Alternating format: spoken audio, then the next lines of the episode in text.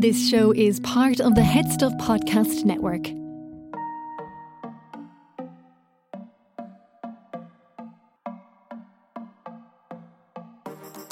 Gumbag, you maggot, you taped over taggart. I'm James. Shout to D, Miamo Keen. Uh, welcome along to Sissy That Pod. We are a drag race podcast that discusses all things drag race. And today we're giving you a little Christmas treat. Christmas treat. We're giving you. Uh, we're pulling back the curtains into the Werkroom. You get to. You get to walk on in and experience what our beautiful premium uh, listeners get every week. The, the high quality content that people want, need, and expect from Keen and James Sissy That Productions. The Werkroom is kind of like the good room in any Irish household. That it's like you don't get to go in often unless there's a good guest. So it's Christmas. Sit on the sit on the nice couches in the good room and don't you dare drop any of your hors d'oeuvres or you'll be paying a hefty dry cleaning fee. Exactly. But yes, um, we are giving you this little teaser taster so you can get a cha- an idea of what you could expect if you were to come over and join us on the Head Stuff podcasting streaming service network. Keen, fill in the details. extraordinary. yeah. So people who don't know, in the Werkroom we cover the more international variants. Oh no, that's very COVID. The international varieties of of drag race. So in this episode, we were discussing. It came out last week. We were discussing the reunion for Drag Race Canada. We were discussing episode four of Drag Race Italia, and we are discussing the episode eight of Dragula, the the Monsters. independent from Drag Race, but the sort of horror um, spin drag competition as well. So we had a fun episode talking about it. This is kind of what we do. If if you watch these shows and you want to get your Sissy that experience. and James, yeah, sissy that reaction. This is what it sounds like. Um, so I hope you enjoy.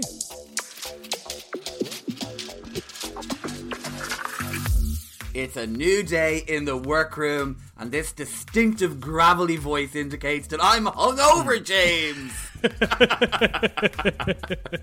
You know, it's it's the familiarity the listeners would like. you know? You've been far too chipper in the last two episodes. They're like, Absolutely. Is there a new host to this show? But yes, you are listening to the Sissy That Pod Werkroom where we chit chat about all of the various international uh, iterations of Drag Race. Could God help us, we never get a break. We're doing it all for you people. Come in and get comfortable. Now, I normally have a James will know a strict rule that we like to keep episodes kind of to the hour mark, but we're probably going to veer over here because this is kind of like three episodes in one. We're talking Canada, we're talking Italy, we're talking Dragula. So if you are only here for one or two of them, have a look in the in the info of this episode, and I've got time stamped when we transition from one to the other. But we're going Canada, Italy, Dragula this evening, and who knows in the future we might we might rejig that depending on the content. Exactly. Um, so let's jump into Canada. We had the reunion. I, I'm liking that the reunion is becoming more commonplace in the in, international franchises. I, I quite enjoy it. I think it really depends on the queens. Like, it, like I, I, I can find some of the reunions kind of like, I don't know. I liked this reunion because I liked how they were all celebrating each other. There wasn't really any manu- manufactured drama. It was uh, like a real acknowledgement of like how much work all of them had put in, and you know, I I like the more po- as much as I do like a bit of shade and a bit of drama. I I prefer when things are sort of a bit more positive, and I really felt we got that in this one. I don't like when you get those reunions where it's people like you know screaming over each other and sort of like real aggression built into it. Um, Yeah. But yeah, yeah. I do often think that the reunion is kind of a wasted episode, though. I'm not a mad fan of the concept. I'm. It's one I I would skip over frequently, like the you know like the the clip shows when they have to like hmm. fill it. I, I'm kind of with those. I'm like, no, you're you're grand. Yeah, no, I'd skip a clip show, but I just think it's a nice, it's a nice palate cleanse. It's a nice chance to see the previous queens again, get everyone back in the room. I kind of just enjoy that. I guess it is kind of, it definitely in terms of my note taking, I can cut of relax and just enjoy what was going on. Um, but then I guess like in an episode like this, you don't get that many storylines. It was a bit peace and love, which was fine, but you kind of it was kind of just rehashing some of the old shit. So I think that's when it doesn't work too well. And I do, I do think as well, it was nice in this that they had the kind of sting in the tail of the the lip sync for your life, for Yes. the, the, to bring to whittle it down to the top three, because it meant that you were it wasn't just like a wasted episode. And I'm going to be honest with you, Italy has been like killing my soul with the fact that you're watching these entire episodes and no one's going home. So like there there was a real sense of like this is great. We're getting this sort of happy clappy reunion, and then also there's some tension from the fact that like we're we're seeing someone actually go home and the converse, the competition is moving forward. Yeah, I thought that was again hats off to the Canadian producing production team. I think that was a great twist to the reunion format that there's actually something at stake, which normally there isn't something at stake. Yeah. Like normally the only thing that's at stake is who's Miss Congeniality, really, and they've kind of even got rid of that now. They do that in the finale in the US. So, Yeah. or am I? No, I'm wrong. Sorry, that's still in the reunion. Um, but they have done it in the finale in the past. But yeah, I. I both really enjoyed the format. I thought the lip syncs were quite even. I would have preferred them to be by Canadian artists, but I did feel really sorry for Gia. Yeah, me too. I, I, I felt like, for, from my point of view, it was between herself and Kendall to go home. Yeah, So ideally, I would have preferred, and I don't know which one of them. Like, I think it would have been sad to see either to go home. I, I actually do probably think that Gia deserved to be in the final a bit more than Kendall, me too. um, just based on the, the competition overall.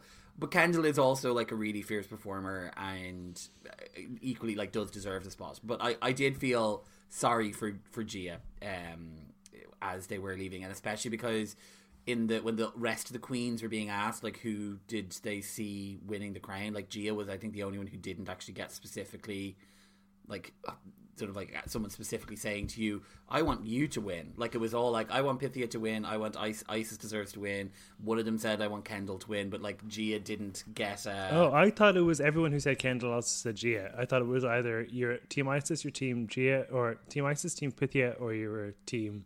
I don't mind either Kendall or Gia, like Synthia Kiss, who didn't want to pick between her friends. Oh, was I was thinking because Beth got very much, or not Beth, Eve six thousand got very much like, oh, this bitch needs her platform. That Kendall, like, True. it, Gia didn't get a heartfelt kind of like I'm going to weep and cry moment from anyone, um, and then went on to, to leave. Even though I, I do think her performances throughout the competition, like she's re- one has really grown on me from the first week. Gia. Yeah, yeah, Yeah, yeah, I think so too. And I thought it was funny, like in the in the lip syncs, you could really see that Jim Carrey energy. I don't know if it served her very well, but the, I got, I really saw her Jim Carrey snatch game in those lip syncs, the her like syncopations and everything. Yeah, like I feel out of the three of them, Kendall has the worst track record, but then that's possibly because she peaked kind of late. I think she's probably had the worst looks of the four of them as well. Um, Yeah. But I kind of feel, regardless of who went in, it was going to be an Icesis Pythia top two. So Yeah, completely. And I, like I think even it, like thinking back over this season, it really is their looks are the ones that I I remember. Yeah. Like they're they're like throughout the this season, they're the ones who have had the most interesting takes. They've done the most interesting stuff on the runway. They're the I think they're probably the people who's like when people think back on this season, they'll remember Icesis's weird sort of Hellraiser look, and they'll remember the two headed look and the the, Hmm. the chariots of fire. I can't remember what it was. The the little pony. Centaur. the centaur, Katie Price. Katie Price. They'll remember that um, from it. Whereas I don't think Kendall has really given anything on the runway that like really stands out as memorable. Yeah, yeah, definitely. Gia, the the one they were shown for Gia in the flashback was the sort of the moldy look, um, and I think there was def- I kind of want to go back and watch some of the runways again because in the flashback, like there were actually some really good looks that I quite like. Remember the circus runway was really good, and there was another one where they had all oh the different colors, which I thought they themed really well as well. And looking at the previous queens, I did have a bit of I guess it's not FOMO because I'm not f- frightened of missing out. We already have missed out, but I have remorse, I guess, towards the fact that we didn't get to see more of Suki Doll and Stephanie Prince. Like even their final looks looked so good, and I just would have wished we got to see what they had to bring. Uh, no, completely. Like especially because the rest of the the queens who came back, a lot of the looks were kind of just like simple bodysuits, and like there was hmm. Eve like, looked great as well, though. She did. They, well, they all looked great, but it just with, particularly with Stephanie with that look with the wings and the way she even t- she owned the stage when she came over. She was like, "Well, let's get a picture." Like Yeah. she was, she was like, "It was like this is a personality that we've missed out on not actually having run longer in the competition." Yeah, I Um, thought so that being that said- turquoise was Oh, yeah. fantastic. yeah. Yeah. But that being said, when Stephanie was given the chance to read, it was very much like, "Well, bitch can't." And obviously, our favorite Ocean Aqua Black was there again. Such a gorgeous personality. you could see that they hadn't brought the runway runway looks with them even in their. I guess because Yeah. the close to finale look was very season two. I guess, Yes, but yeah. um, yeah, it was really strong cast, like we've kind of said throughout the whole thing. Were you surprised with the miscongeniality? Not really. I I really really liked Suki Doll. I thought that like I, like I can kind of understand, and she was she wasn't really involved in any particular drama. No one seemed to have any sort of arguments with her. Like I I, I don't know whether I feel like I got to know the cast well enough to really have a strong feeling one way or another. If you know what I hmm. mean. Like I do feel like it's only in the last maybe two or three weeks that there's like the people who are in the top three now I've started to get to know.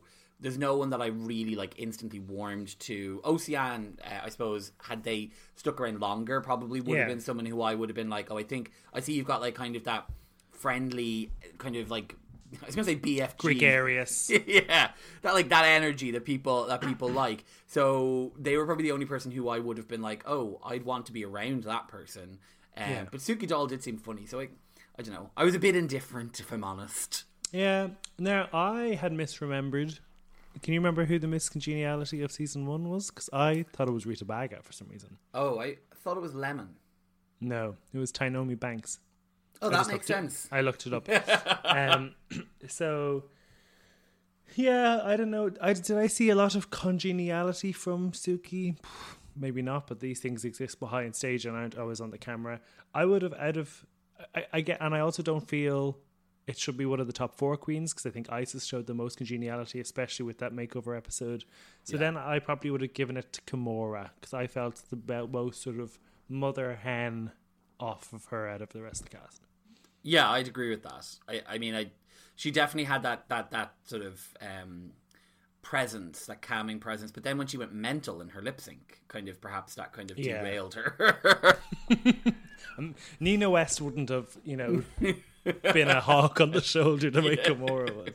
Nina West for me is like the stalwart, you know, example of what miscongeniality should be. I think just this like really lovable, really caring presence. See, and for me, it's it's it's it's BenDeLaCreme. You know, Okay, just kind of you know, this is the the person who I feel kind of embodies that sense of like warmth and. I, although the, the Ben was pretty shady on, on her season, that I hmm. think about it. Because don't I think maybe- there's two ways of thinking about it. It's like the the BenDeLaCreme, the Katya, which is like the Monét X Change, which is like the fan favorite, the Valentina. Yeah. Whereas then there's also like the Nina West or like the Nina Flowers, which is just like this really caring presence. I guess so. And I, I think um, as a viewer, I look at it from the point of view of like, well, who do I like the most based on like who is my fan favorite, and I pick the person that I'm like where I, that I would be rooting for. Whereas you are like the way they've made it now because it's no longer like a, a public vote or a fan vote; it's the queens voting for for their favorite. So I suppose it is about those interpersonal relationships that we maybe don't necessarily see. Yeah. Um. Yeah. Yeah, and Nina West definitely is up there. Like she is the the number one. She is on top of that mountain, congenial She is. mountain. Absolutely. Uh, so I mean, Annie, I guess it doesn't really change who you think is going to win. I guess because Icesis is still in it. I'm Uh, still yeah. looking for Pythia or Pythia. I've been saying your name wrong the whole time. Um, anything else you want to discuss? This week, I did feel like maybe Pythia might have pushed ahead a little bit further. Like in the in the conversations about the kind of the look she's brought to the runway, like seeing that flashback of everything she has done, and like being reminded that even though maybe she hasn't won every challenge, she's always been at the top. She'd never lip synced before tonight. Like I, I really was like, oh, actually, this is like not the dark horse because she's an obvious frontrunner and has been for a long time, but just now I'm kind of seeing it as less kind of a one horse race. But it's definitely a two horse race. Mm-hmm. It's not a three horse race. and a two-headed race. yeah. So yes, I- and uh, Pythia is both the horse and the two headed creature. I felt this episode actually weakened Pythia's case to win because I felt like, like I felt Kendall beat Gia better than Pythia beat Gia. Yeah, I would say that we have now realized that lip syncing is not within Pythia's wheelhouse. Um, and that obviously doesn't bode well because next week we assume it'll be Pythia versus Icesis again. Now, they do love a sort of a, a sort of an aha moment. Like we got the little bit of branding. So Pythia lost to Isis this week. Perhaps next week she turns it and she beats her, and it's like that kind of like redemption thing. Um, But like, it'll be different because it's writing their own song, so she has more opportunity to get her personality across in the lyrics and oh, stuff. oh, see, no, I'm discounting all of that. I'm wait, I'm Okay. talking about the actual like the the lip sync for the crown that they'll have to do at the end, where they all have to do their kind of. But that one means nothing. They just choose who they want to win, regardless of who wins lip sync. I think.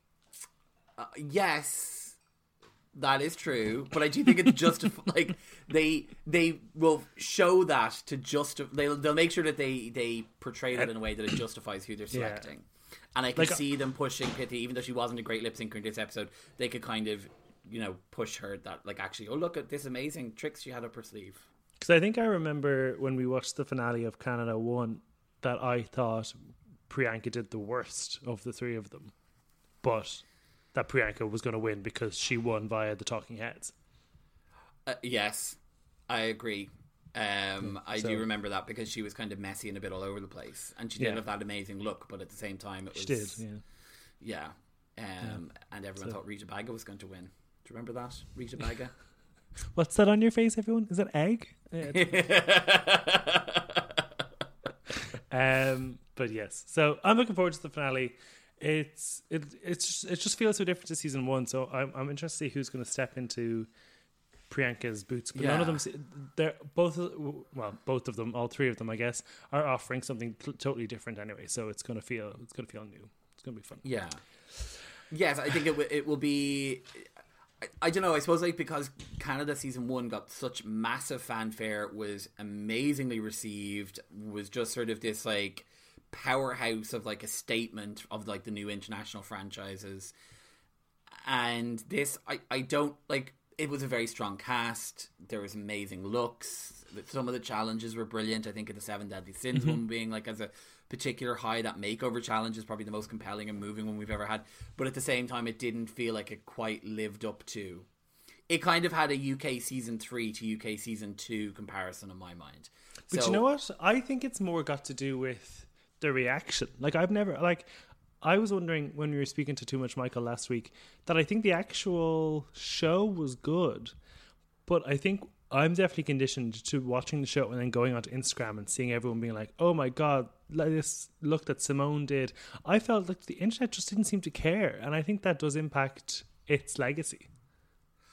Yeah, I completely agree with you. It is. It's like because there was no like the only accounts you were seeing posting about it, or the only like people like you weren't even you know like when UK or, or US season is on, like you go into your stories on Instagram after the show is mm-hmm. aired, or on the night the show's out, and there's like people like post like showing like oh tuning into this now, watching this, but like there was nothing about Canada really outside of kind of the actual official drag race like like the, the Yeah. official drag race platforms were the only ones really talking about it, sharing anything about it.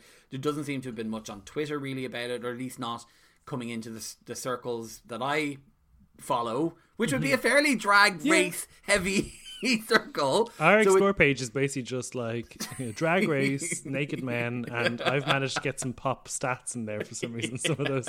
This is the most stream artist of 2021. Um, but yeah, no, it it, do, it doesn't feel it. uh, You know, to to use a, a, a double entendre in the True Drag Race file, for our True Drag Race frame, it doesn't seem to have penetrated. No, I don't think so. It didn't break through at all, No. um, which is a shame because I have enjoyed it. Now, onto something that isn't penetrating that I am not. I know it is penetrating in all the wrong ways. All of the wrong ways. Italia had the cheek, the nerve, the audacity, the the gall, gumption. and the gumption to give us a fucking 96 minute episode. I mean, where to start? I mean, honestly, where to start as well because it was all fucking over the place. Like, and then it had its like Law and Order SVU moment with the like typing on the fucking keyboard. Like, what was it? like the producers of this show like aren't going to stand for this kind of carry on. We're not going to show anymore. Honestly, like, do you know what they did this week? They shit the bed all over the place. They shit the fucking bed. I cannot. You we we had intended to have a guest to speak with us about Italy this week, who unfortunately wasn't able to. And you know what? I'm glad because I would not have been able to be sort of respectful about the, this this I everything in this episode really annoyed me. Everything annoyed me. There is not one thing that I enjoyed. I whatever streaming service, whatever network is showing this, I think it's a streaming service. It has to be a streaming service because they've obviously not said give us 60 minutes please. They've obviously just given them carte blanche and they just go all right we'll just leave everything in. Just, just leave it all in. You know, we'll, we'll, we like the mini challenge was this do your makeup in the dark. And it started and i watched the first duo whoever they were i don't think i took it down. And i said you know what i'm going to skip forward five minutes and see if this is over. And i skipped forward exactly five minutes and they were just doing the results and i was like perfect. I don't need to watch the rest of that. But also no, like nothing happened. Because we. so like especially because you're comparing it to so like okay this is like issue one. Don't waste my fucking time drag race italy. Like we don't need to see like three minutes of each two couples kind Yeah. of you know doing their makeup in the dark. You know we like we know what it is. We've seen this challenge done in other places. Give us a, a montage of them all like slamming stuff into their face and then do the reveal. And we definitely didn't need the kind of like like each of them got like uh, a reveal moment to, to show their bad makeup. Then they got feedback from the judge. And it's like and then they had a reaction of them seeing their own bad makeup Yeah. And it's like, we get it. You're trying to recreate the Alaska moment. Guess what? You're not going to. Mm-hmm. Like, it's Yeah. like, and like it, it's a like it's about the tightness of the editing. I think, and this is a massive program. Like, you could have cut out for like they could have cut out like forty minutes. And Joel was so made it- telling of of Snatch Game is we've never had a Snatch Game where all the contestants answered the same question, and it really goes. It just shows you exactly how it's filmed. Which was they asked the question, and then everybody got to answer all three questions. You got to hear everyone's answer. That never. But happens. also, They pick and both of the both of the judges also answered, so it wasn't even like Priscilla, this is your go. So there was no matching at all. And then you have the fucking what was his name? Vincenzo Di Fe, Di Iler, uh, what was his name now? Vincenzo anyway. What? The, fu- doing a fucking tight 10 in the middle of the fucking. giving a fucking And then stand up performance. interrupting them. And I was just like, I, I was like, I don't, I don't know who this person is. I don't know anything about this person. He is the best drag queen on the stage, perhaps, but it's like, like, oh my god. The also like, so the the core, kind of the thread running through this episode was the Enorma Ava Ava drama from last week, which Yeah. personally I didn't understand mm-hmm. And then I think was hand, which I I don't really understand exactly. Like it seems to have been. Correct me if I'm wrong. That Enorma went. There was a fight. Enorma's temper went off. She started screaming at production, saying, "How dare you put me a 46 year old man in here with all of these children? These people aren't." She like stormed off stage. She like swiped away a producer who was running after her, and so therefore she was. They were like, "You've broken rules, so therefore you're." You, you need to be considered potential to be disqualified. And then Ava just got annoyed at some critiques she got. Yeah. So it's like someone physically abused a member of the production team, and someone who basically Verbally says, abused, I think. I guess. But well, yeah, verb- verbally and made like a physical like gesture towards. yeah, but they're also. Italian. Surely that gesture is is everyday. what I'm saying is that ha- what what Yeah, equivalents equal. are they making? They're They're not not, equal. No.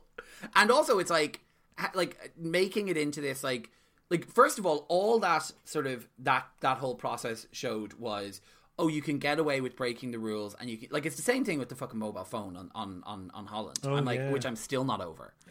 still not over. I it. haven't I haven't watched I haven't watched the final of Holland because I'm so I just was like I'm not I was like it is the first episode of Drag Race I have not watched it like ever. you have a rage whenever you look at your phone now. You're like, fucking. How the name? dare they? I, this is it. I don't know, and I'm not giving them that space in my head, so I'm not going to go and Google and find out. But, um, but like all that thing is like the sort of fact of like Vivaldi, you- that was it. Viva- oh, that's what it was. But it's like this idea that like you've broken the rules of the competition. You have as it like they're they're talking about how kind of these contestants are role models and that they're kind of you know educating people around the LGBTQ community and like talking about the importance of like being a person who who kind of represents yourself and the program and represents the LGBT community in a in a, in a way that is appropriate. And then it's like, but if you can do a really killer lip sync, we'll let you off with it. you know? Like that's the message it sends. It's like, oh, like no matter what thing you do, how unacceptable it is, if you can do a great performance, then you can get away with behaving however you want. Like that's the message that was sent through that. Well, I guess it was like a second chance, but you're, yeah, like I agree, it was totally mismatched. But it, I guess they were trying to be like, you know, people deserve a second chance, but we're only going to give one of you a second chance. it was no, but it was it was fully like it was it was production made for drama. Like the reality is is if what if they feel that what Norma did was bad enough to be disqualified from the competition, then disqualify her from the competition.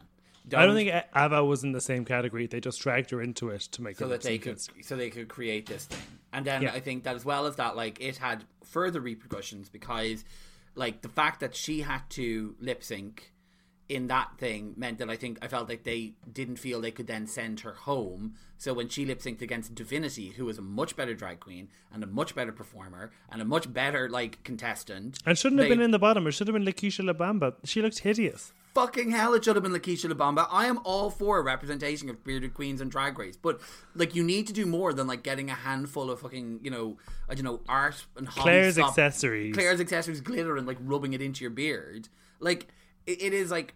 But also, nothing- like the little fucking tutu she wore, and like the little thing with the, those sort of like iridescent paillettes, it just it was it what you wear for an '80s hen party. That's what that was. yeah, it was hen party chic. yeah. And the chic's ironic. Yeah. Oh yeah, no, I agree. I, I was wondering whether they were like, look, they get rid of a Norma, and then they'll also get rid of Ava. Then they get rid of the two of them, but at least Ava gets a bit of a redemption because she didn't go, she didn't get disqualified. She went home on her own terms or something. But you know, she stayed unjustly. I think I agree. Yeah. Um, the bit that annoyed me about the Norma Ava lip sync was it ruined the magic of the runway because you see all the queens in their looks backstage huddled beside like plasterboards and stuff like that. And I was like, guys, come on, do you not know like the element of surprise? Make them do the runway and then get those two to lip sync for their critiques. And then you haven't ruined it because by the time all the looks came out, you were like, well, I've seen that. Yeah. No, exactly. That was annoying. that wasn't that was annoying, and you are like it, it impacted the like the the it, it lessened the impact on some of the looks, which actually there were some quite good looks. This Mm. I think week. Farida looks great as well, but Yeah. it would have been better if I'd seen it for the first time on the runway absolutely instead of like standing backstage and you're going to go, oh, that's an interesting in harsh light. Yeah, and like just it just it ruins the magic of drag. And look, I Yeah. understand, you know that it's yeah, it's a TV show. You're supposed to keep the magic there, and it ruined the magic of the TV show. and yeah, and I, I know like there's there, there could be kind of a like when when called for there can be kind of like a surprise kind of like break the fourth wall kind of like oh Hmm. what an exciting kind of thing we're seeing something we don't normally see when the situation calls for it and it is like particularly dramatic and that's like a great reality TV trope to have Yeah. in your back pocket. think, think of that catering table in Holland season one. Exactly. The I star of the mean, show. but like that's like you know it's okay. We know that you have to do that sometimes, but like you need to be careful with it. And you are right. Like you need to keep the core parts of the show where you don't see a person's look completed or makeup completed before they get onto the runway. But oh, I mean, to be honest with you, though, I was just so fed up because I was after watching about an hour of of the show at that point, still had like another thirty six minutes left to go, and I hadn't even seen a person go on to like we had a mini challenge that lasted for about twenty five minutes. Then we had snatch game. No, but it literally lasted- lasted for six or seven minutes. Like I said, I skipped it for five minutes. But yeah, no, and like, and then it's like, I, mean, you know, you had your man there, but also it's like, how many fucking guest judges do you have? You have your dude who came in for the makeup, then you had your man who came in for the like critiques in the for like the the, the prep session in Snatch Game, and then he again came back in drag Mm-hmm. To like just be a kind of like a random loiterer, and then they had two other guest judges. There was four guest judges in that episode. That was like the episode Jodie Harsh got to literally just do a DJ set for one of the episodes of season two. yeah just so she's there. I don't mind the guest judges. I mean, they're lost to me because I don't know who I am, but I imagine if I knew who I was, I'd be excited that they were there. It just took too long, and I do appreciate that they kind of wanted to walk around and give us some context as to who everybody was playing and a bit of. I didn't really feel I really knew who they were after that. Um, so I did some googling. But yeah, I would say the the only from watching it, the only one like Le Riche won that by a landslide like that. Like I, I would feel like the only I thought answer, Norma was good as well. Those two were the two clear. I I didn't understand who Norma was, or I didn't get the Okay, the so thing. Here, here's my here's my research for you. I've done it, so I'm going to have to say it because I don't want to have wasted 40 minutes for nothing. Think about it. I I did 40 minutes of research for this on top of watching an hour and a half episode. If that doesn't deserve your five euro a month, then I don't know what does. right. so. Yeah, uh, so let's start with Norma. Norma was Rita Levi Montalcini. She was a Nobel scientist for neurobiology. She was the only one who didn't come from like a trashy reality TV background. Um, I watched a video of her. I sent you a few videos. Hers is the only video in which the, the, the celebrity speaks in English. She just seemed like quite a character, this old, sort of wizened, but really intelligent Italian lady with big white hair. I quite liked Norma's depiction because it was just old person jokes, but I thought the joke of her trying to dip the pen into the inkwell was quite I funny. did chuckle at that. I did think that that was kind of one of the only jokes that really sort of translated to me because I knew who they were. Then you had Elecktra Bionic, who was Francesca Cipriani, who's a TV presenter who first came to prominence. No, first yeah came to prominence on Beauty and the Geek. Um, Oh, I do know that show. yeah, I've heard I- of it. I don't think it runs over here anymore, uh, but it's really big in, in Italy, and now she kind of presents TV. And she's currently on Big Brother, which I looked up. Big Brother goes on, has been going on. No, is going on or will go on for 183 days. So it's a six month affair. Big Brother over there. There's been 29 contestants, and she's currently one of them. And she's just like really, really big boobs, blonde hair. Uh, and I said, there's a video of her meet, seeing her, getting to see her boyfriend, and she's like on her knees, like Oh, yeah. whimpering at the boyfriend. it's very. She looks like a great character. She has. She seems to have really good uh, facial expressions. I was looking forward to seeing the depiction of her. I didn't really get it from Elecktra, but she looks like a character that I, I would go. I'd enjoy going back to see again.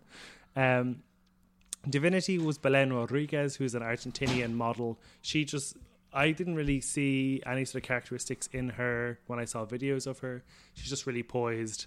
And uh, I watched, they mentioned that this famous Italian lady does a parody of her. I watched that. And it's a lot of that sort of model esque. She walks around, and the the parody is that she's always sort of leaning back in these fashion poses as she's talking, and she's like, there was no English subtitles, so I couldn't say what she was saying. Yeah. really sort of loosey goosey. And apparently, there's this really famous talent show called Amici, and when she was on it, she stole the boyfriend of one a really other famous Italian lady. Um, so she's sort of like a big tabloid star for that reason.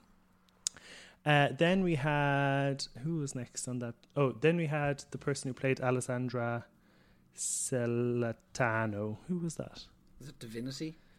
No, Divinity played Belen. Uh, Oh, no. Farida. Farida played Alessandra Celentano. She is the judge on that same talent show that I just spoke about. Oh. And she's like the Simon Cowell esque character. Like she's really, really strict. And she, I think she's just, just a really sort of old, like, I think gays would love her, like this old, like stern Italian gla- glamorous lady. That's kind of her character. Again, I didn't really get that from Farida necessarily. Luquisha Lubamba played Electra Lamborghini, which I thought was a taken name, but actually she's the niece of the founder of Lamborghini, the house of Lamborghini. Um, and she is like a famous rich kid. She was on Geordie Shore, apparently. Uh, she was on the Italian version of Geordie Shore. And she just makes really tacky pop, hip hop music with a lot of twerking and a lot of sort of leopard print tattoos. Uh, then you have Ava Avangar, who played the Kessler twins, who are a German sort of cabaret duo. They represented, they're, they were in uh, Eurovision for Germany in 1959, apparently. And they're just sort of like a pan European, like, uh, I don't know, Dita Von Teese from the 50s or something like that. So they seem kind of cool. That was another video that I had in English. And then finally, Le Riche was Valeria Marini, who is a sort of TV presenter known just for having big boobs and being sort of chaotic, and had a song called Boom Boom, I think, which she references in the Snatch game. so there's my research. I I mean, fair play to you. Um, I would say that the, La- Le Riche was the only one who really put across a character that I was compelled by, and I understood kind of, oh, well, this is obviously some sort of like a tabloidy kind of like. Oh, there was one funny answer, and I don't know who it was that gave it.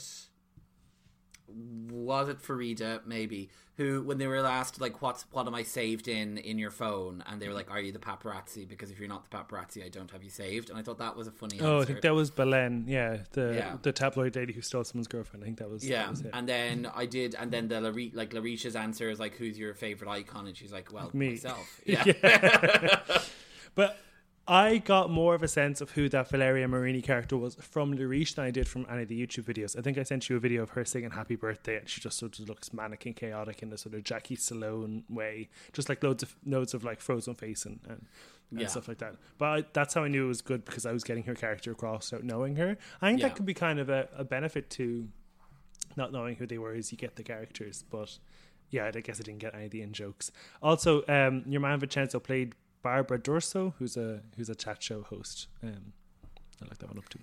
Uh, but yeah, overall, I guess I, I don't want to be too harsh and say it wasn't good because I think a lot of the jokes were lost on me. Um, but I do think there were some high points. But I, I thought I thought Norma did a good job with the old jokes. I thought Valeria did a good job, and I thought Ava Hangar did a bad job, and I thought Luquisha did a bad job, and the rest were safe. yes, I would agree. Um, That's where I was basically from watching it. I was like, fair enough. And that's the way it looked like it was going until Luquisha was safe. Yeah, I, and then I was like, I, I was unsure about because like at one point in the untucked bit, someone seemed to suggest that Luquisha was going to be in the top. Was that not this the confusion around that? Well, you could be in the top. I don't know. Like with this new sort Oh, of that could be it. Like with Yeah. this new kind of like, it's like one winner and then three bottoms, and yeah strange format. Uh, any of the looks you wanted to shout out? Um. So mainly, I kind of thought that the the the looks were very basic, like very, very, very basic. Um, Luquisha's in particular was like something that you would pick up in a tacky shop for like a hen party. It was I- I know on we- par with Lala's bag dress. It was like it yeah. looked marginally better, but the fact that she brought that with her means it loses marks. It was sort of like like it looked like a thing that they'd throw on for for like a, a, a mini challenge. Yeah, yeah, it was bad. Why am I not warming to Luquisha? I don't know. They seem very false. And I really want to like them and I really want them to do well because like I think it's nice to have like a, a new style of drag. Like in a way I kind of think, oh look at you Luquisha, you're sort of proving people who said that bearded drag queens can't do drag properly right. There, that's what you're doing. Because I think that like there's lots of like we've seen facial hair represented on Drag Race now quite a few times. Like even during the Canada reunion, they were like they, they showed that that um look that was it uh, Stephanie Prince did with the the white Yeah. beard, and Yeah. it's like you're kind of like like this is like if you're going to do facial hair, you have to make it glamorous. You can't just have your beard and then just going to throw a bit of glitter in it here or there. Like you need to be doing more with it. I don't think it's. I don't think the beard is the problem for me. I think it's she just comes across really insincere or something. I just, I really don't like her. Yeah, I I mean I don't care about. Any of well, no. So like the ones I like, I I I had like very much Divinity and Le Riche are the two that that I had like sort of grown attachments to. I like I thought that Divinity's makeup on the main stage has been really good, and also I also do like Farida as well. Like those three are the only three in it that I'm kind of going that I'm I'm warming to that I have an an elevated amount of interest in. Okay, interesting. 'cause I would have said Farida is somebody I look forward to on the runway. Elecktra, I look forward to seeing their face because it's just so beat, Yeah. well done, and they're warming to me out of drag. And up to this episode, I would have said Ava Hangar was kind of one of my favorites because I kind of just like their personality, even if I don't like the runway looks. Um, so Le Riche hasn't really made an impact on me, and although I appreciate Divinity's work, I guess I was getting a bit of a Sagittaria vibe off her, which was kind of like good fashion queen, but I don't really know you yet. Yeah, yeah, yeah.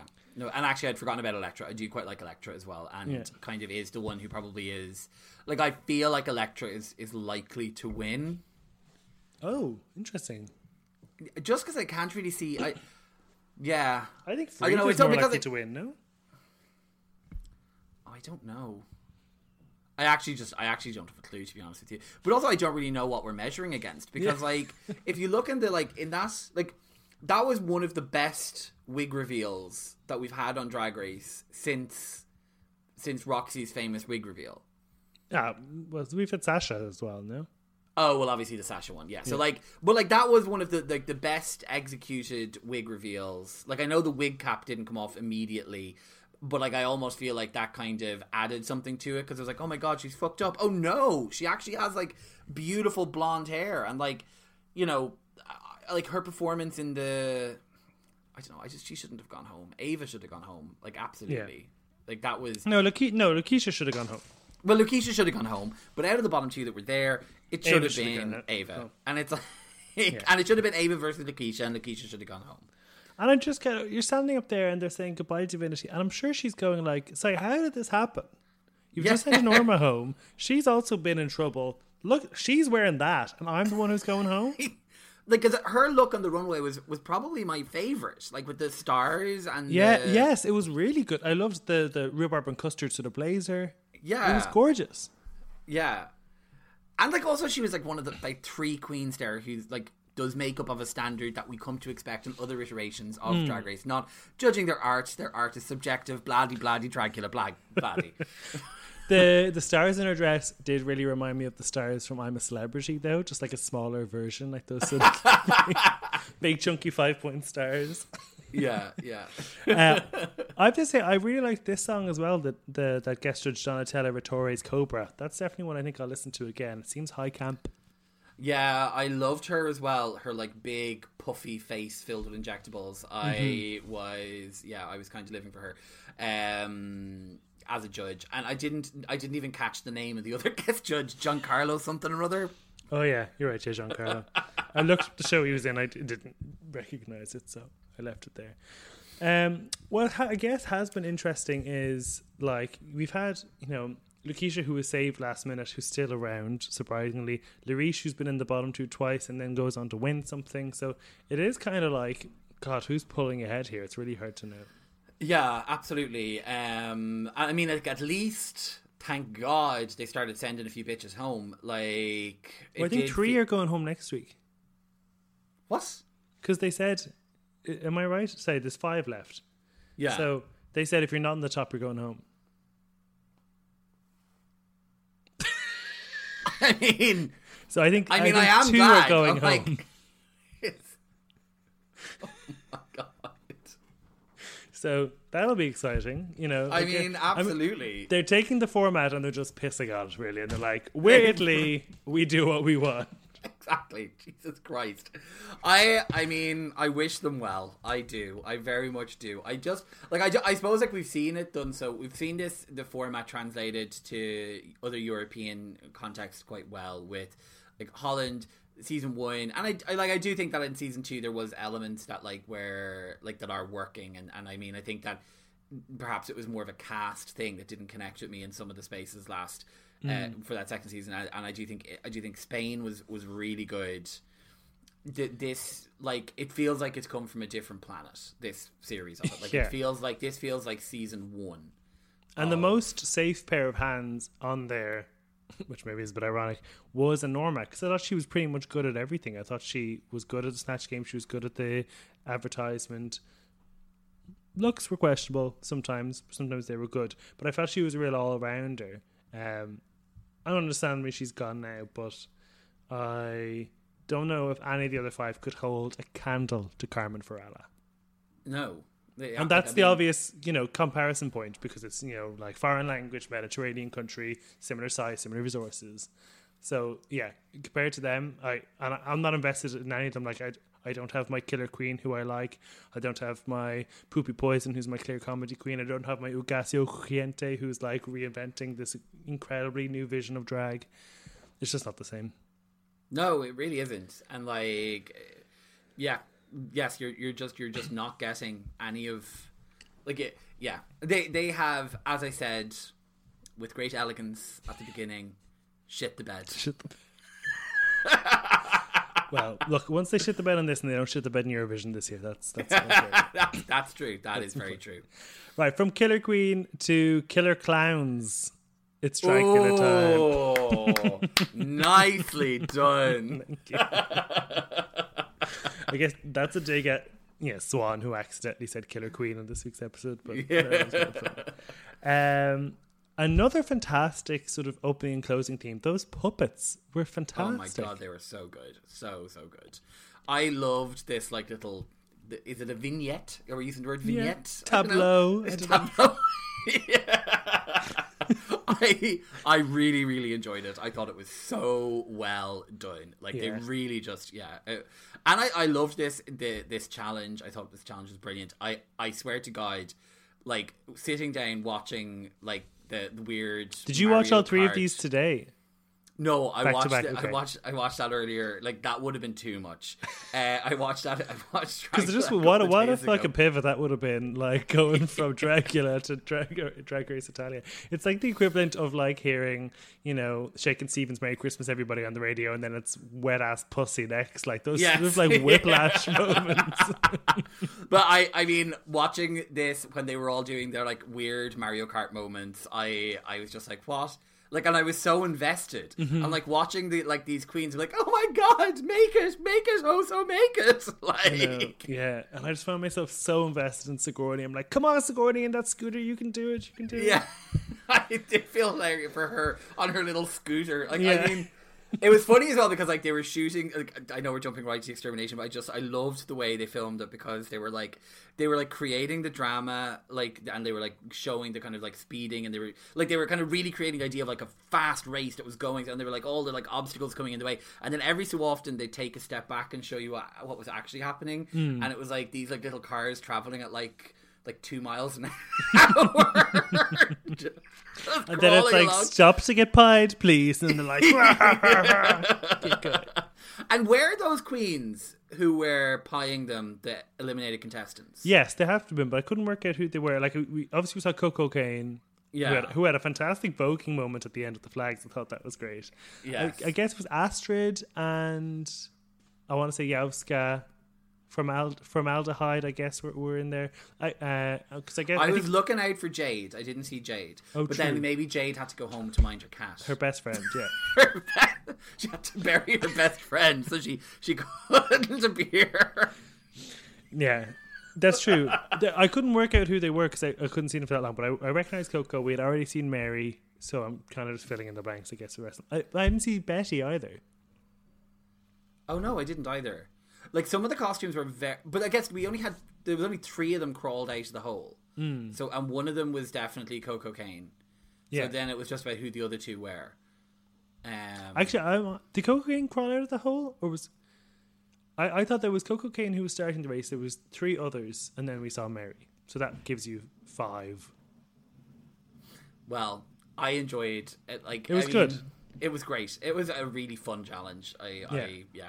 And even to see Mary at the fright feast, um, I thought it was kind of fun. She was. Yeah, I just really was. Um, because I was like, is she just going to be so horrible to Sigourney and okay to the rest of them? And I was like, I guess she was trying to be horrible to the other two, but it was still sort of targeted at Sigourney. And I guess like this is still filmed before she knows she's about to get a racially charged misogynistic backlash, but still, like, I guess she's she's more bitter than bitter Betty. I did love how all of the queens were basically like this. This girl's not funny. She is not funny. This girl cannot read, and it was like, and she really couldn't. You know, No. I like. I I thought that the look was interesting, um, but yeah. So we should probably just go to the very. This is there is the the Well, moment at the, the beginning where things. they're Yeah, there's the boudoir. but I like guess, so the chat. the boudoir bit where they're coming in and they were like and it was like you could kind of tell that they knew that Zavaleta wasn't coming back like you got a sense that like there was a resignation that Zavaleta was going home Hmm. um, and then when Dahli and Sigourney came in it was kind of like well this feels like the correct top four but there was like a real sadness and actually I really enjoyed Zavaleta across the season and I do think you actually missed Zavaleta's presence in this episode Yeah. which isn't often the way when a queen goes home Yeah. like there usually it's just kind of like oh you know th- we've moved on now but actually like you do like Zavaleta's talking heads and like facial expressions I really enjoyed throughout all of this season um and I hope that they get to go on the tour Yeah, I hope so too. Hope it isn't just the top three. I hope this top four and Zavaleta get to go on the tour. Yeah. Not the whole bloody cast go on the tour. To be fair.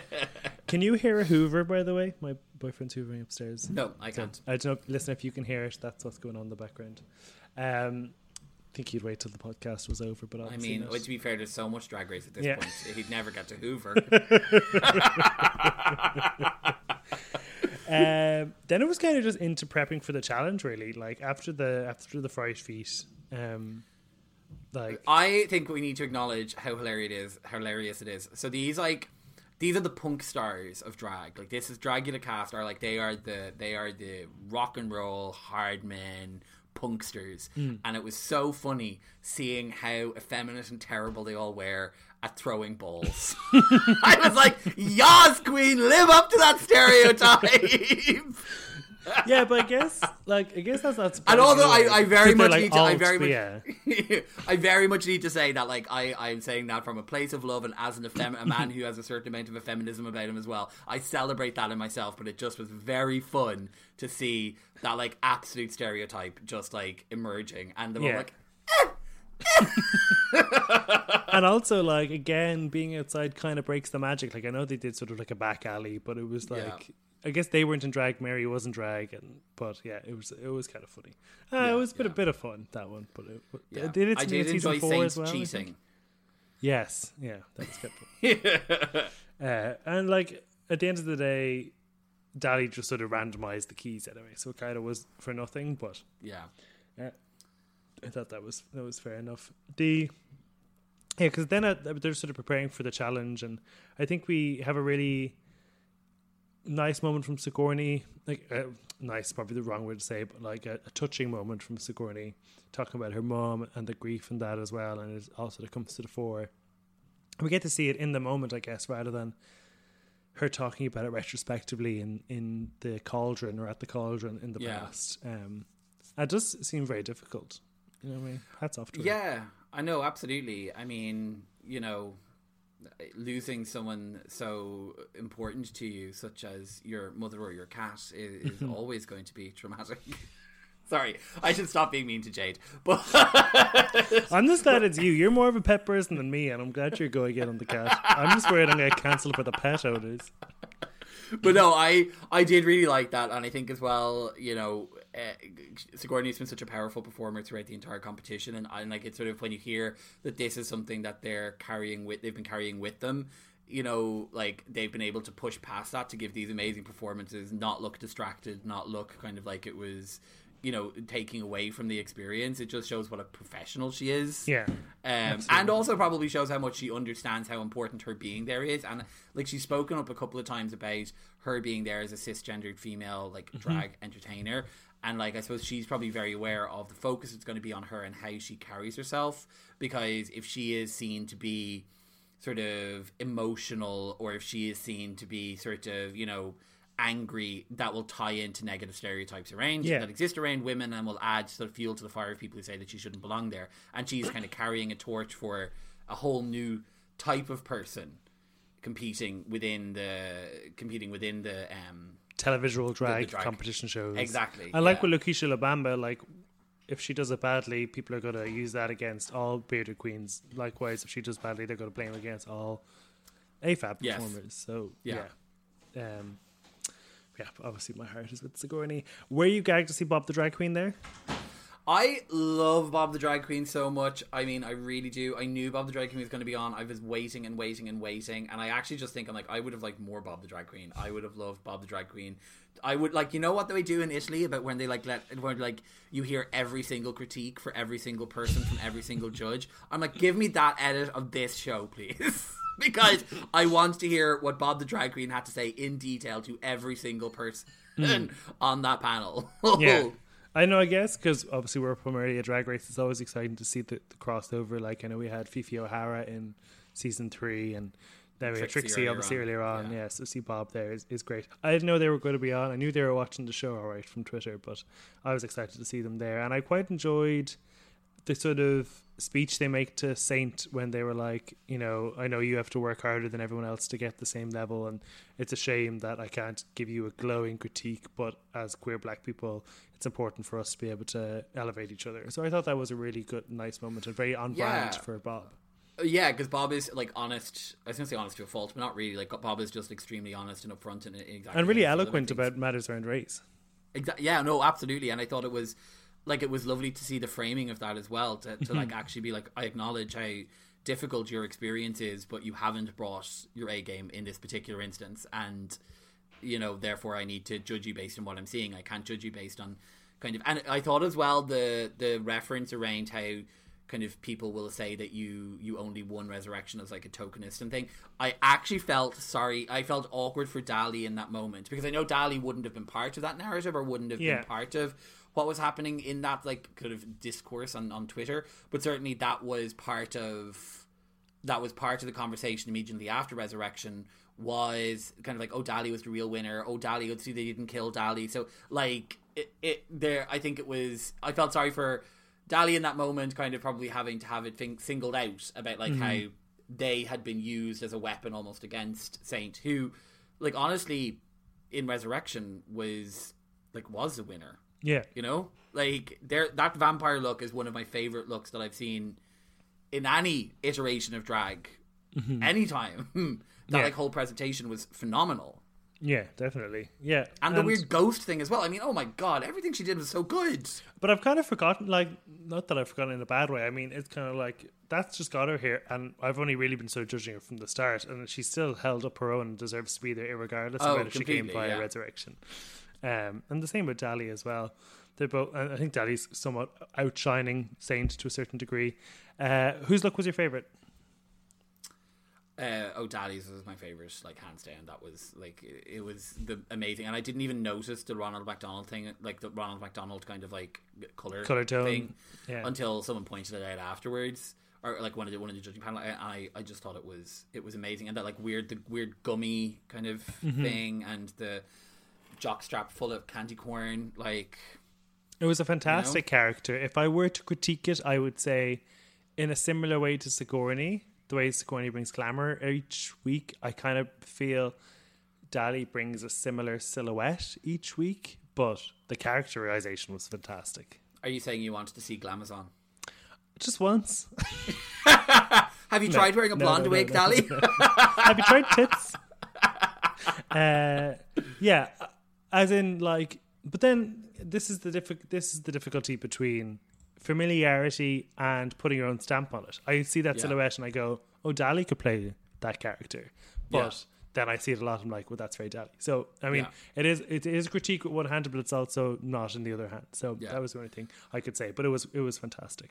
I I also I I loved Hoso's concept. Yeah, I don't, and it kind of was similar with the moth thing, whereas like this is very interesting as a concept, but I'm not sure the execution sort of followed. I'm also interested because like there was so much talk about like who like backstage performance, kind of dealing hmm. with other people, and it's like what are we not seeing from Hoso? Like I know there's been references to kind of like how they what expectations they have of the production and crew and stuff and it, it is interesting that this is coming up again and again and again. And is why I expect that we are going to be seeing them having their wires cut at the beginning of next week's episode. Um but again yeah I, I love the concept but I felt like it wasn't maybe executed to a uh, like it wasn't executed to a place where it sort of brought you to the full like killer clown fantasy Yeah, I You know, lo- I loved when they were explaining behind the the history of it, of the sort of Korean exorcisms and stuff like that. Um, but I thought the judges' critiques were kind of fair. Like with the sword, it was a bit strange, and it was kind of it was kind of too much going on. But I, I so I, I did understand that, but and, and that is very nitpicky. But that's kind of where you are at, at this point of the competition. Is nit, nitpick central? Yeah, no, completely, completely. Um, and yeah, like the I did think the sword, like I don't know, you do the thing with a, a clown, killer clown kind of thing like that. What you do want is like something weird, circusy that is you're like that's going to be used, something that shouldn't be used as a weapon, being used as a weapon. Yeah. that like takes it to like a weird, creepy space. yeah. I didn't necessarily understand why Daddy had a drill, but you know, Was we'll- it wasn't that a dentist like a dentist drill? I know that's was that wasn't a dentist drill. that Well, was maybe that's what it I didn't understand. That was the only thing that I kind of thought of. Um, Well, yeah, it's more of a household object, I guess, which is more clown-like than you know a forged Yeah. sword. Because I was wondering, I know samurai is Japanese is there like a Korean equivalent of samurai where there's a certain sword? Because that looked like a proper like, you know, Oh, it looked like Knights of King. Arthur, yeah, Yeah. sword Excalibur sort of job. Yeah. uh, which did kind of ruin the illusion. But obviously, still good. Sigourney, you know, I love Sigourney. I kind of thought because there was so much conversation throughout the whole season about you need to know how to work your props. She clearly let the balloons get the better of her. Yeah. Um, I thought she looked great, but I thought she was the worst because of the prop failure and by how much they discounted previous contestants for prop failures. I completely agree with you. I yeah, like I think that she had. Also, I don't know that she necessarily needed the big cloud of balloons. Like I think she had her creepy puppeteer kind of thing going on, and I think hmm. it would have been like leaning into that because even in the performance, I don't remember seeing the puppet. And the puppet was really cool. Like it only appeared once Yeah. twice. It was mostly the balloons. Then are getting tangled in the balloons and having to stab the balloons. And you know, it kind of all took away from what could have been kind of like an eerie sort of performance with like just her and that like weird kind of like those ventriloquist dummies are always creepy. Hmm. You know, one And so I- balloon could have worked even more powerfully in a sort of Banksy kind of way, like an ode to that that one, you know, one girl well, holding very a balloon. it as well. Yeah, exactly. Yeah, I think one Yeah. would have been easier. It would have been easier prop to do. Um, I still think she looked great. I loved that cone hair out on either side. the yeah the hair kind of gave me more kind of like Queen Elizabeth the First.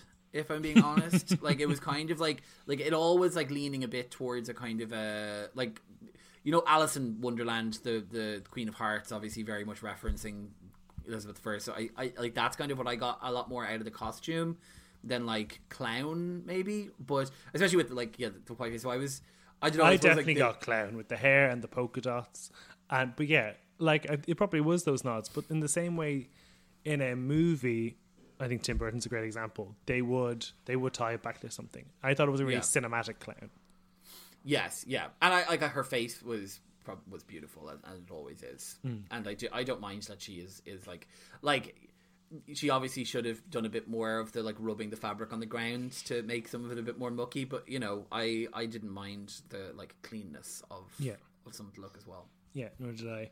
Saints' main critique was all fashion, no killer.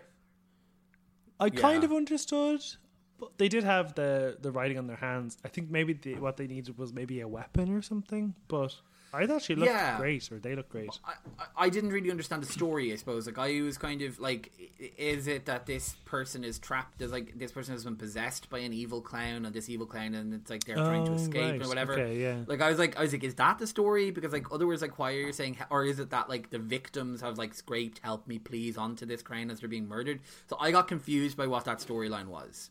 Okay, And then I did fair. think as well, and I did think as well, like with the the performance, like the levels haven't been elevated, like as has been asked for repeatedly. Like it's been a bit kind of flat. yeah, Kind of even the like the jumping down kind of thing. Like it was a bit. I don't know. It, it sort of when you look at the, the performance of someone like Dahli or whatever, and you see in this way, you do kind of go, God, you need to bring more energy, hmm. or really lean into your lack of energy and do kind of a pearl about it. But I think I think that's something that probably comes across more in the room than it does on stage. Because like obviously we knew this was a critique, and I was like, a mime is a great way to get over that because obviously it's all gestures and stuff like that. And I thought they did gi- give a certain level of that, which was good. Um, but obviously just didn't work in the room because you even have your man Harvey Gilli- Guillén who says the same thing, and I'm sure if you were saying, you'd just be like. "Oh, leave me alone. And it's very telling that every single guest judge comes in and says the same thing to them because they're not the same person, you know. If the Boulet brothers say they're primed to look for it, these people Yeah. aren't, and they're saying it. So Yeah, no, exactly. So, you, and that's the thing is like when you're hearing it from, yeah, exactly that. Is as you're hearing it from different people who are seeing you for the first time, it is kind of like, okay, well, this is obviously a consistent issue. It's not something that's being created or a narrative that's being pushed. even if you are Ireland's first drag monster like Hodor. Um, I, there was a moment actually that I'm surprised they left in where the Boulet brothers referred to Dahli as he, which I think isn't their pronouns. So I thought that was pretty pretty sloppy of them. Um, but I caught that. So basically, Dahli wins, which I think is fair. The rest of the other three are up for elimination, but they were all doing the go karting anyway. Hoso comes for Sigourney sort of backstage, so Sigourney sort of lashes back and then calls out Hoso's backstage misbehavior. Shenanigans. Yeah, I thought I don't know. I, I thought it was just it was kind of salt in the wound for Hoso to come for Sigourney in that moment. I thought. it was unnecessary like hmm. especially because like they'd they'd i i do you know what it kind of spoke to perhaps some of the way that Hoso like you it would suggest that like this is perhaps what they're alluding to when they're talking about poor backstage behavior from Hoso that maybe there's an entitledness an entitledness like perhaps like Hoso feels more like for whatever reason feels entitled to a place in the finale Yeah. that she feels that Sigourney doesn't deserve and it, like instead of being able to sit on that feeling and understanding that expressing it is going to cause hurt will be like Meh. um but yeah like I and I, I thought it like Sigourney clapped back very well Yeah, on that yeah, I think so too. She's had it. She's detox style. Had she, it. I- she had it officially Yeah. I also went up afterwards to look up how old Hoso was, and it doesn't say. I think it's like undetermined or something that says on the Wikipedia page. 'Cause, uh, Sigourney's 29, Dahli's 30, and Saint's only 25. So I didn't know Saint was that young. I thought they were all kind of the same age. Um, so it kind they kind of pitch it, or at least they talk about it as if it's between Sigourney and Hoso to go. And I kind of thought, oh no did you not see at the end yeah, where, yeah, like, yeah. But before the end, they were kind of Okay. talking. It, it so they're like they all kind of went around and they said, "Who do you think's going to go?" And Sigourney said Hoso, and Hoso said Sigourney, and Saint said Hoso, and Dahli said Sigourney. So it was kind of like going into the final. It looks like it was a Hoso Sigourney bottom two. So then I thought it was the twist then at the end where it looked like it was a Saint Hoso bottom two with the with the puppets. Yeah, so we're we're, we're obviously left with those two. Um, and I mean, I I would like uh, that would be my preferred bottom two in this situation because I would like Sigourney and Dahli in the in the in the final absolutely, and I think that I think out of I think I would like Saint in the top three as well. Like I think I'm ready for Hoso to go and I think Hoso's done very like amazing stuff, brilliant performer, all the rest of it. But I would be most excited to see what Saint was going to do at the, the finale. Yeah. Because out of the four, Sigourney has the worst track record now, I think, at this point, because they've been in the bottom three times in a row, four Yeah. in total. Hoso's got two wins, Sally's got two wins. So, like, it kind of makes sense for it to be a Saint Sigourney bottom two, if anything. But I'm glad, but I, I just feel in my gut, it feels like Dahli and Sigourney deserve the top two placing the most. And obviously, they, Mm-hmm. the Boulet brothers feel the same. Yeah, no, that is good. So I was happy with that. Um, next week is The Last Supper, so a reunion style episode again. So I wonder will we find out who the top three are then, or I guess we'll have to before going into the final episode. But I wonder will we find it out before the Then, episode or do we? or at the end yeah. of it? I feel like we'll find it out at the end of the episode. I think that they'll they'll they'll hold that out on us. Okay, yeah, don't ruin the surprise like Italia would.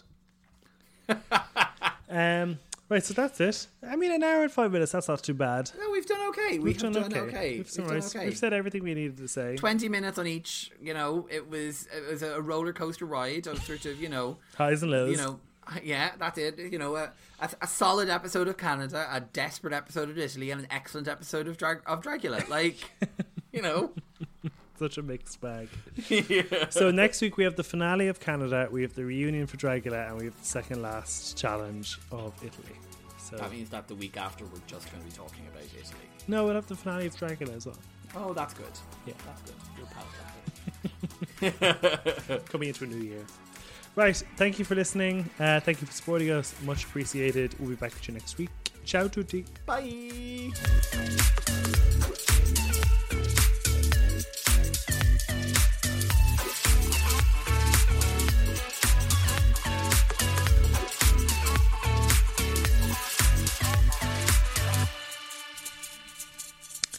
Right, that's it from us this week. Thank you for listening as always. We hope you have a lovely Christmas. Absolutely, but most importantly, if you've enjoyed this little window into the private life of Keenan James, make sure you head on over to the to headstuffpodcastnetwork.com and you can sign up Headstuffpodcast.com. headstuffpodcast.com uh, and, and join us. And the next episode of The Werkroom is actually out tomorrow on December 22nd.